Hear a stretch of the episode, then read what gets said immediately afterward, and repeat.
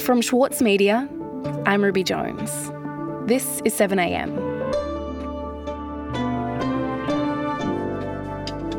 Jacinda Ardern's decision to resign as the Prime Minister of New Zealand shocked her country and the world. She'd seemed almost universally beloved, and the young, empathetic, and energetic politician was the most globally famous Prime Minister New Zealand has ever had. So, what was it that left Ardern without the desire to continue? And does she leave her country with the kind of meaningful change that she set out to make? Today, freelance correspondent and author of a forthcoming book about the Christchurch attack, Charlotte Graham McLay, on what really motivated Jacinda Ardern and the moment of political reckoning New Zealand now finds itself in. It's Wednesday, January 25.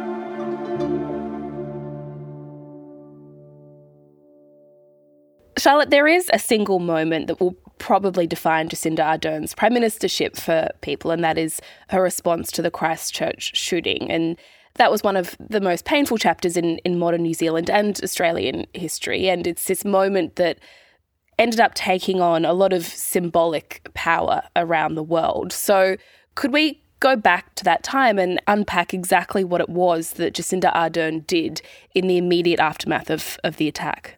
Yeah, I think it's a really great microcosm of the Ardern effect, both domestically and overseas, because watching it as a New Zealander from New Zealand up close, you know, covering that very first and second press conference the night it happened when she was the one providing the first basic information that we knew about what happened. We believe that 40 people have lost their lives in this act of extreme violence. 10 have died at Linwood Avenue Mosque, three of which were outside the mosque itself. A further 30 have been killed at Deans Avenue Mosque. Just watching a Prime Minister perform in a way that seemed intuitive and natural and to make perfect sense in a New Zealand context. To a New Zealander, it seemed like exactly the right thing to say. We, New Zealand, we were not a target because we are a safe harbour for those who hate. We were not chosen for this act of violence because we condone racism, because we're an enclave for extremism. We were chosen for the very fact that we are none of these things. The fact that she said the people who were targeted were part of New Zealand, they were New Zealanders, and that they were welcome here, but that the person who had perpetrated this atrocity was not, and that she and that New Zealand would absolutely reject what he stood for and what he'd done. The strongest possible condemnation of the ideology of the people who did this. You may have chosen us, but we utterly reject and condemn you. To me at the time, even as I was transcribing that conference, you could actually see these individual sentences going viral on social media as she said them. And it was the same thing the following day when she met with the community. If the Imam who stood at the front of a mosque and saw firsthand the loss of his worshippers in front of him can get going, then I definitely can. I flew down with the Prime Minister and other political leaders and went with her on her first visits with the community down in Christchurch. I am happy to take any questions that anyone might have. How am I? Thank you for asking. I'm very sad. She donned a hijab, I believe, for the first time after the attack. Um, so did other female leaders she was with, including the city's mayor and another cabinet minister. But just the the sense in that room. I mean, there were survivors of the attack in the room, there were Muslim community leaders in the room. We were all squished into this tiny community centre. And there was this sense that she was there to look after people, to tell them she was with them, and to make them feel heard. New Zealand mourns with you. We are one.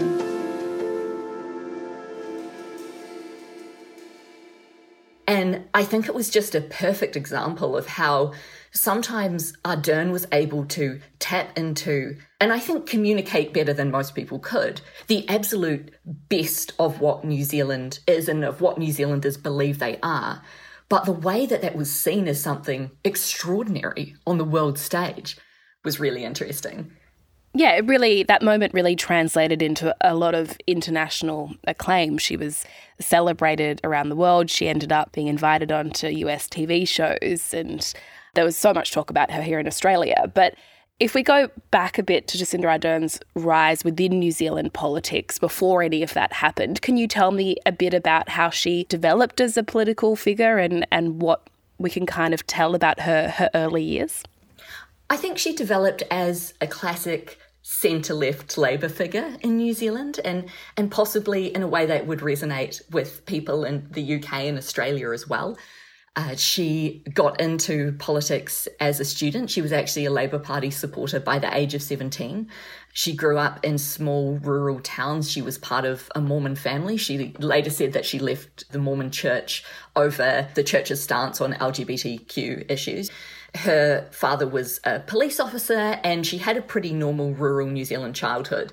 She studied communication studies, um, politics, and public relations, and then went to work for Helen Clark, uh, New Zealand's then Prime Minister, and then went to the UK where she worked for uh, the UK Cabinet Office as Tony Blair was about to hand over power to Gordon Brown. And so I think she uh, developed with all those core uh, 90s and early 2000s sort of Labour tenets of Commonwealth countries. And I don't know that they necessarily predict the way that she responded to some of those crisis moments in New Zealand.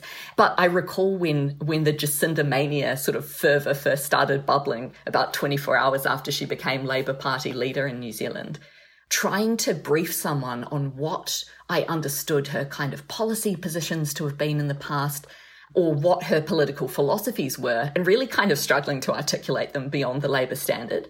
So I think it was interesting that because she did these particular things at these really particular moments for the world, what was kind of classic Labour politics ended up exploding into something that felt a bit different. Mm, okay, so she's this incredibly popular, fresh, young leader who becomes known worldwide for, for her kind of empathetic approach to politics. Yet, right now, she's exiting the prime ministership with opinion polls looking very different to the way they did when she first came into power. The the last polls before she announced her resignation had her approval ratings at an all-time low. So what happened to her popularity? There's a few things in there. I should say first that one thing that isn't actually well known outside New Zealand is that she actually didn't win that first election the Labour Party won fewer seats than National, and a minor party leader called Winston Peters ended up, as he had been before, in a kingmaker position. He spoke to the leaders of the parties. He thought about it for about four weeks and ended up deciding that he was going to go with Jacinda Ardern, even though she had won slightly fewer seats than National had. To be fair, she had only become party leader seven weeks before the election, so the fact that she'd picked up that much support in seven weeks was pretty incredible. Seven weeks ago, I stood in front of the press and New Zealand as the newly elected leader of the New Zealand Labour Party.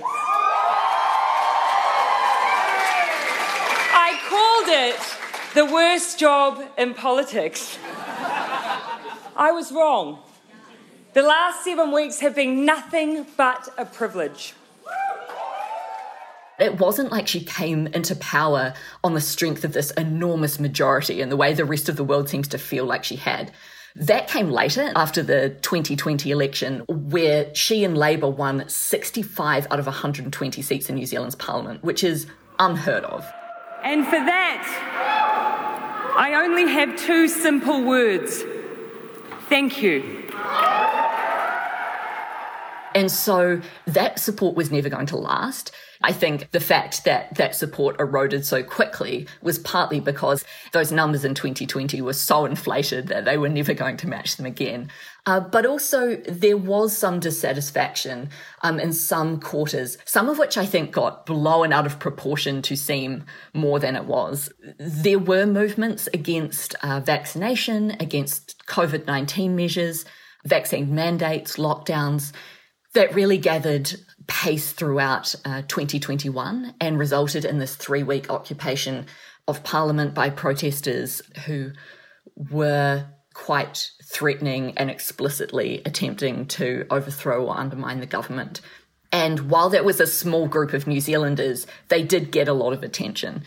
There were also policies that the right were able to sort of jump on as a suggestion that Ardern had gone too far to the left. Again, policies that I think weren't widely understood. Um, in particular, attempts to to share power with Māori were a real lightning rod for criticism. And then on the left, there were people who were getting dissatisfied with a person who they believed was going to have this radical progressive agenda, which he never really promised. Or uh, that after winning this huge level of support in 2020 that she was going to really use that to do some sort of wild leftist stuff, which never really eventuated. So I think it was really a natural chain of things that was always going to happen to her at some point. But obviously, the volatile landscape over 2021 and 2022 with COVID 19 and the opposition to COVID measures, I think really drove a lot of that. We'll be back after this.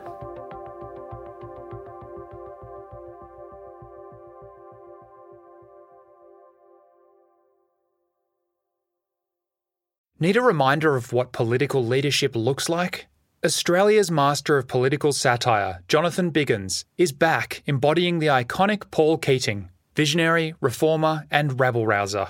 Due to overwhelming demand, one man comedy The Gospel According to Paul is returning to the Opera House on from the 4th to 23rd of June for its final term ever. Secure your tickets now at sydneyoperahouse.com for an unforgettable evening. For Sloane Crosley, writing about the loss of a friend may not have provided catharsis, but it did allow for the possibility of a better ending. Like you have this amazing meal that's this friendship, and then you have a really, really, really, really bad dessert with shards of glass in it. And then, like, the book is like, you know, those little chunks of chocolate that come with the bill. I'm Michael Williams. Join me for this week's episode of Read This as I talk to Sloane Crosley about her latest, Grief is for People. Listen wherever you get your podcasts. This summer, I had hoped to find a way to prepare not just for another year, but another term, because that is what this year requires. I have not been able to do that. And so today I'm announcing that I will not be seeking re election. And that my term as Prime Minister will conclude no later than the 7th of February.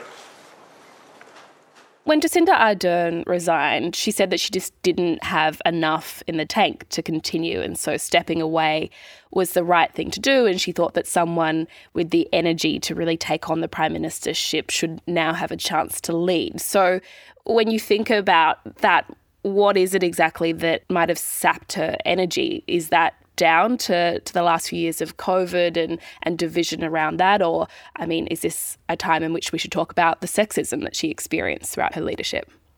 I want to be really clear that she did not say that sexism or misogyny were reasons for her leaving the office. And I've been a little perturbed over the past week or so to see people stating as fact that it was the reason she left the office, which I think is kind of paternalistic and infantilizing in a way. If she wants to come out and talk about that, then she can. But until that point, I don't think we can assert that she was hounded from office by sexists if that's not how she feels. However, what is true is that the misogyny and sexism around her prime ministership was astronomical and vile and violent.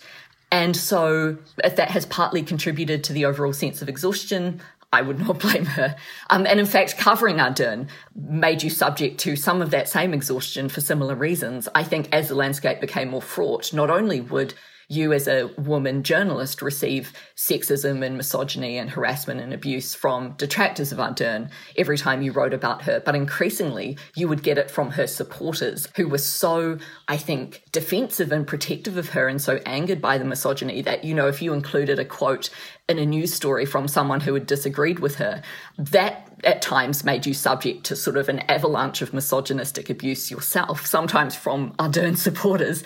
So it had become truly fraught and is something that uh, New Zealand has to address or deal with in some way if a woman is ever to be safe holding that job again. However, I think what we have to come back to was the comments that Ardern made in the lead up to her assuming that Labour leadership role, when she said she actually didn't want to be Prime Minister.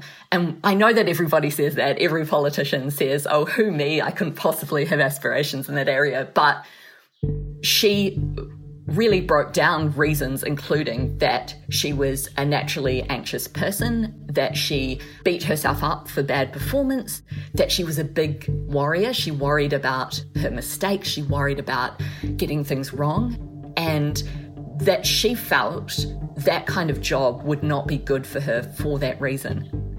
And she gave an interview actually with a women's magazine in which she said those things about a month before she was thrust into the Labour leadership.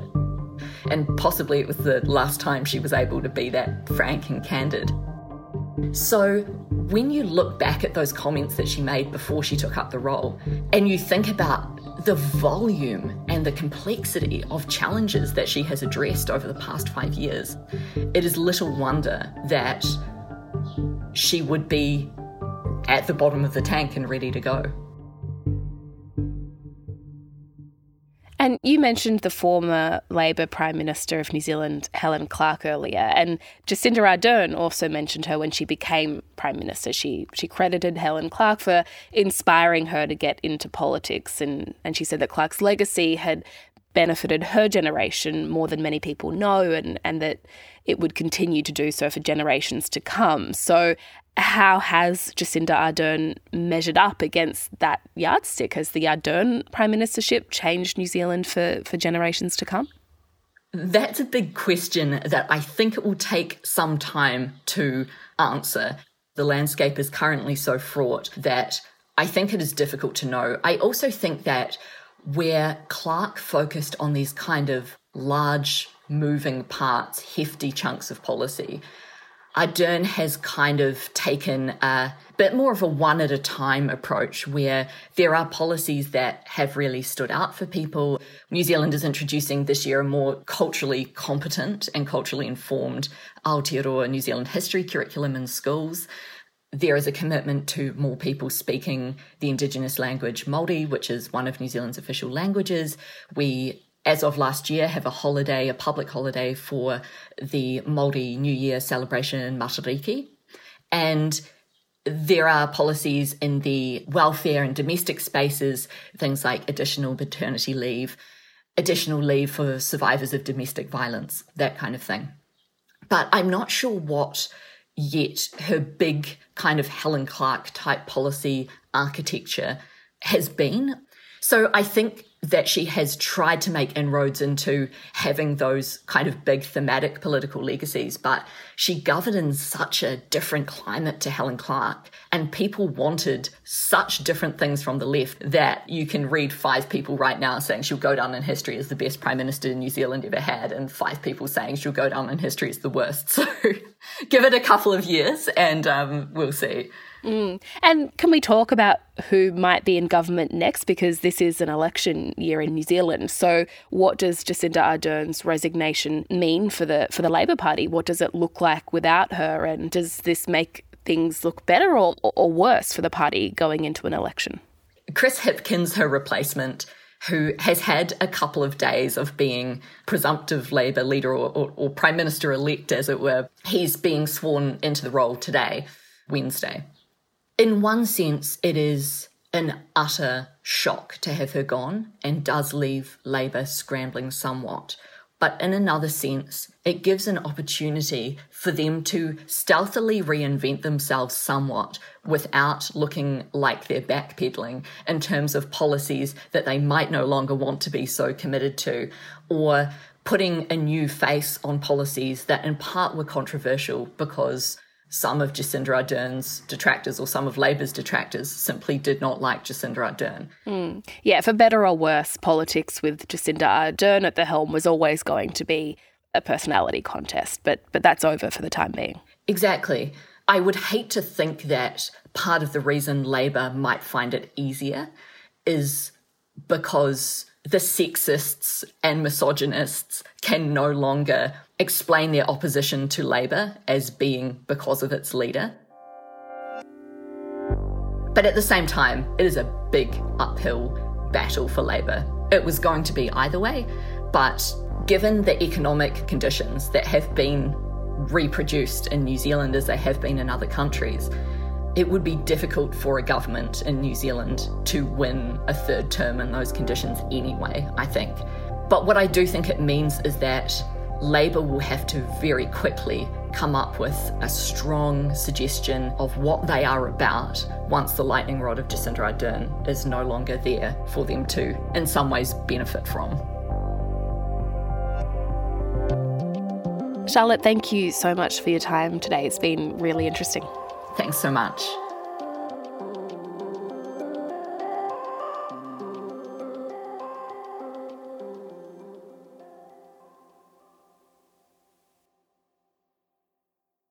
Sydney Dance Company explodes on stage with Momenta.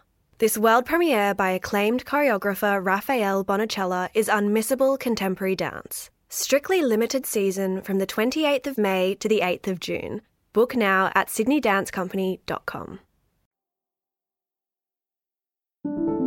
Also in the news today, California has had its second mass shooting in a single week, with a gunman killing seven people and critically injuring an eighth in Half Moon Bay before a suspect was arrested. Just three days prior, a different gunman killed 11 people near Los Angeles. Marc Berman, a California State Assembly member, wrote Before we've even had a chance to mourn them, there is yet another mass shooting. And in the UK, the estate of King Charles is suing Twitter over failed rent payments for the social media company's London offices. The estate of the British monarch has an extensive property portfolio, including the building that houses Twitter in London. It's the second rent case taken against Twitter since it was bought by Elon Musk.